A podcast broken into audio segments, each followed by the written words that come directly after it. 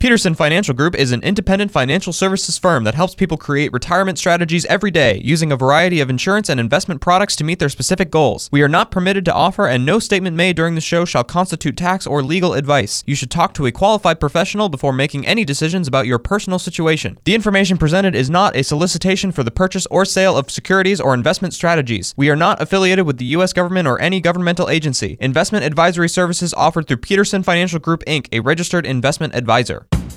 This is the Retirement Ready Podcast with President and Founder Eric Peterson of Peterson Financial Group, Iowa's retirement specialists with an office in West Des Moines. It's time to make sure that you're retirement ready. Eric, let's get into some generational challenges here. Uh, I want to talk about some of the financial challenges that maybe are facing different generations out there. I know you have clients, primarily, you have a lot of clients that are getting closer to retirement, but I'm sure you also probably work with some of their kids or starting to work with them as generational well, as well. So let's talk about some of the things that you see as just a financial professional in general as well. So we'll start Okay. with millennials. Um, you and I both, since we, uh, my da- actually my daughter, I guess she's technically Gen Z because it looks like this is millennials are born eighty one to ninety six. Right. And my mine was born in '97, so I guess she must be a Gen Z. But either way, what are some of the things that are facing folks in the uh, this '81 category? Which cracks me up, by the way, because I would have thought that uh, they keep moving these things around. I would have thought that '81 would still be part of Gen X, but it's not. So Yeah, uh, that's interesting. Um, I think because of the amount of years, they're typically looks like all of them are. Uh, 15 well, they used to be 20, or- right? And they've Yeah. moved them to like 15 now. But Yeah, anyway. Because um, I don't know. Everyone wants to be in a. I guess they could in a change the group. demographics and market the things differently. But for the sake of the argument, millennials, what do you got? Right, and, and there's a lot of you know jokes about millennials and they're entitled and all this kind of stuff. But I think it's the Z's, but yeah. yeah, true. That was the uh, participation ribbons and Yeah. safe zones, that kind of stuff. Love you, kid, but yeah. anyway. But millennials, what they're facing is, from a financial standpoint, is uh, about the time that they're you know wanting to uh, expand, get a house, all that kind of stuff. What they're looking at is prices that are way more than Oh, what yeah. their Well, that's true. parents bought them for at the same stage in life. You know, because we had the rapidly appreciation house prices right about the time they're doing it. A lot of student loan debt they have. Yeah. And yeah, because that's a they're- great point. Yeah. Uh, well, one, education is always rises way faster than um, than inflation. When they talk about student loan crisis, and never go back and say, "Well, what about the people that Just provide it lowering the cost of it?" Yeah, just a You know? tuition crisis. Like maybe we need to make that a little bit more uh, attainable. Yeah, exactly. And and free is not the answer. It's like, okay, why does uh, Harvard need an endowment like it does? Like, everyone that could go to that school for free for the next twenty five years probably, and and they still pay all their teachers and staff all that salaries, and so that, those are whole different are different arguments. But Right. So this is one of the reasons why I, I sense that they they have a little. I hate to use the term bitterness to them, but almost is Yeah, because they're chip, like, yeah, little chip. I'm not. You know, I'm not as well off as my parents were at this same stage in my life. No, that's a great point. I see tons of those little memes and stuff all the time, right? It's like, you know, me at 30 trying to figure out how to get married and, and buy a house and have a kid. And it's like my parents at 30 were already doing these things, right? Right. Yeah. So that's a good point. Right. Um, and then uh, you know they have less wealth accumulation at the same stage in life as well because of the you know rents are higher, cost of mortgages are higher, and they have a lot of student loan debt. car. I mean, off. I mean, think Cars about some of the car yeah. conversations, right? I mean, when you and I, you and I didn't pay necessarily pay attention because we were kids, but when you and I were, you know, ten years old, let's say in 1980, I was, you know, ten years old. Uh, you know, the the cost that my dad for the house that we lived in is now like the cost that uh, you probably pay for my truck. Right. You know, Right. So it's Uh, pretty I- crazy. I, asked that in my classes too. And we talk about inflation. I said, you know, without to get into the specific number, who bought their first house? And I usually start at hundred thousand, and go down from there. And sometimes we get to, you know, people bought their first house for like, I mean, one was outrageous. It was thirteen thousand. Wow. you know, twenty five, thirty thousand dollars they Yeah. paid for their first house. And Yeah. I said, okay, without telling me, you know, how much you paid for it, did you pay more for your last car that's parked in the driveway than that first house? And they go, yeah. oh, absolutely. So that, that that's what's been happening. And inflation is not that all those things had higher inflation rates; it's the compounding effect of the inflation, mm-hmm. right? It's at a three percent clip. It doesn't look that that much, but twenty four years later, that means that that thing has doubled. So like a tree, growing a tree, right? It's a small sapling, all of a sudden it's this big thing. Well, that's what inflation does. So that's why you and I, being a Gen X, you know, we're looking around and saying, well. Yeah, but we've had these wage increases and things were not maybe didn't grow as fast. Maybe inflation wasn't as impactful. So we're looking at go, what, do- what are you complaining about? We you're making more money than I did True. At this stage in my life, My kid's making more at twenty. Yeah, she's killing Yeah. at twenty five more than I did at twenty five. right, and but they're still complaining still- about what it buys. but they are but and but at the same time it is kind of it's hard for her. she can't buy a house right so she's Mm-hmm. renting so well you mentioned so let's talk about gen x so uh, what are some of the problems that we're facing in this category Well, um, higher consumer debt. You know, um, there's a lot of debt out there. People that have a lifestyle that their wages don't support, so sometimes they have that. keep kind of Um, keeping up with the current world but with some of these older salaries yeah i think what we're on average i think 40% more debt i think which Yeah. is pretty hefty Yeah, pretty mind-boggling they're also kind of a sandwich generation because they got oh big time they're starting to take care of elderly parents, but they may still have kids at home. You know, um, we're kind of there. My wife, um, you know, she's as a recording this is at a you know doctor's appointment with her parents, um, and we still have our daughter living at home. Well, she's transitioning because she's you know going to be moving, but it's coming out of college instead of getting an apartment. She's working from home, just like just you know work at that work at the house. Yeah, I Um, mean, many of us do definitely. I mean, you think about uh, if you're, let's say, 50, you know, you may still have a college age kid, to your point, and you may have a, a, parent with a, an issue that's having to stay with you. So, Right. So that, that's that's their kind of dilemma, and probably the first generation that doesn't have any kind of a structured pension plan. oh yeah, for sure. All right. They definitely were going um, the way of the dodo as we were coming up. Yeah. So their parents have them. You know, my my wife's parents both have pensions. She worked for the federal government, and he worked for John Deere. Hmm. So guess what? Every month their income and the two Social Securities, their income is set. Teresa and I, my wife, we don't have pensions. Right, Right. right. So we don't have that same structure. Actually, my wife had a small one because she worked for the airlines, and then they kicked her out of it.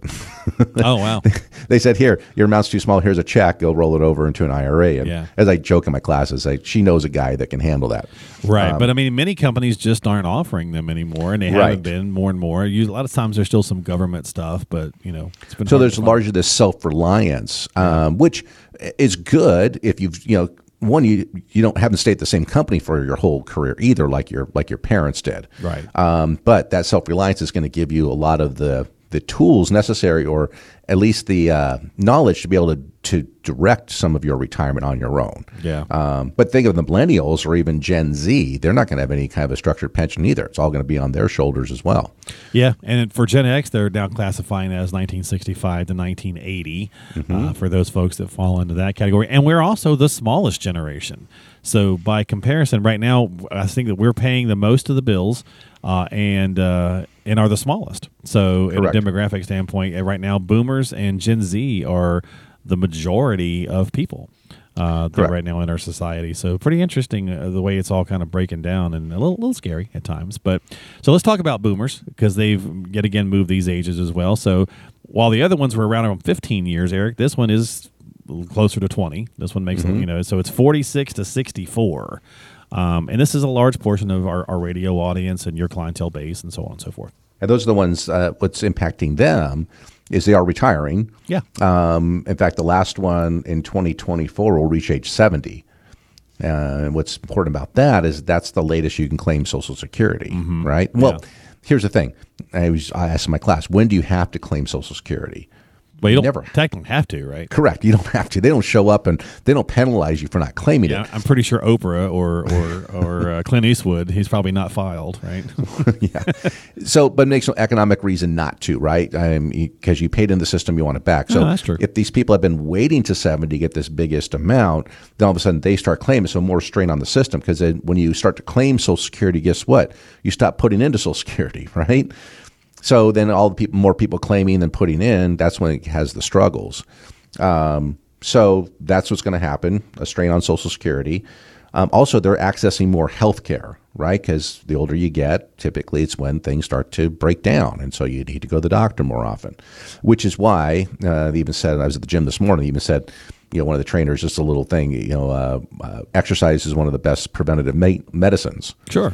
Right? So you got to keep yourself healthy because you don't want to have your retirement be full of doctor's appointments. But they're going to have more so, more uh, impact or more healthcare costs. Clearly, I And mean, then- just, just aging in general is going to do that. So Correct. And then, you know, you have just the normal retirement stuff as your retirement, you know, bad markets, rising inflation, interest rates, all those kinds of things are impacting them because as you enter retirement, and when you take away that income coming in from your job, that's when all the unknowns are more Yeah. impactful. Yeah, I mean, my mom's 82, and, and obviously the inflation of the last year and a half's made her nervous, right? Like, how is that going to affect her remaining years, right? Right. So those kinds of things, when especially when we haven't seen this kind of inflation, you know, she hadn't seen it in the you know the 40 years prior.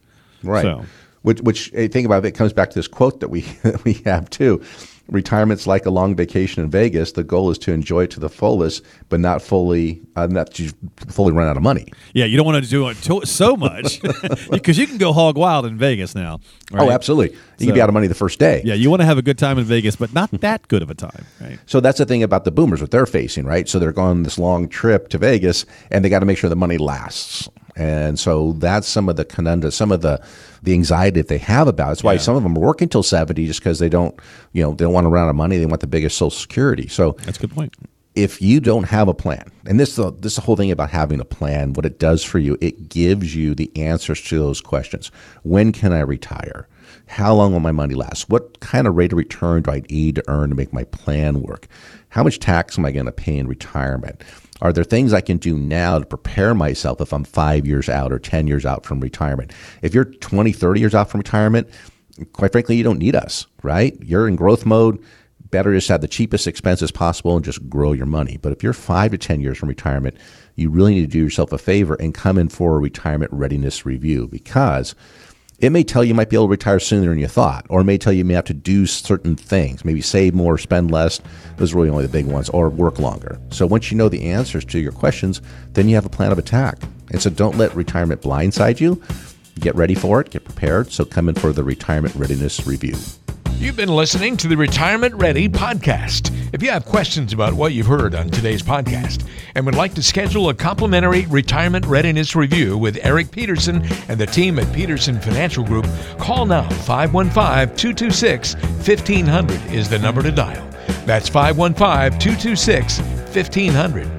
They are Iowa's retirement specialists and standing by to help you achieve your financial and retirement goals. Want to ask a question online? Visit the team at AskEricPeterson.com. Thanks for listening to the Retirement Ready podcast, making sure that you're retirement ready.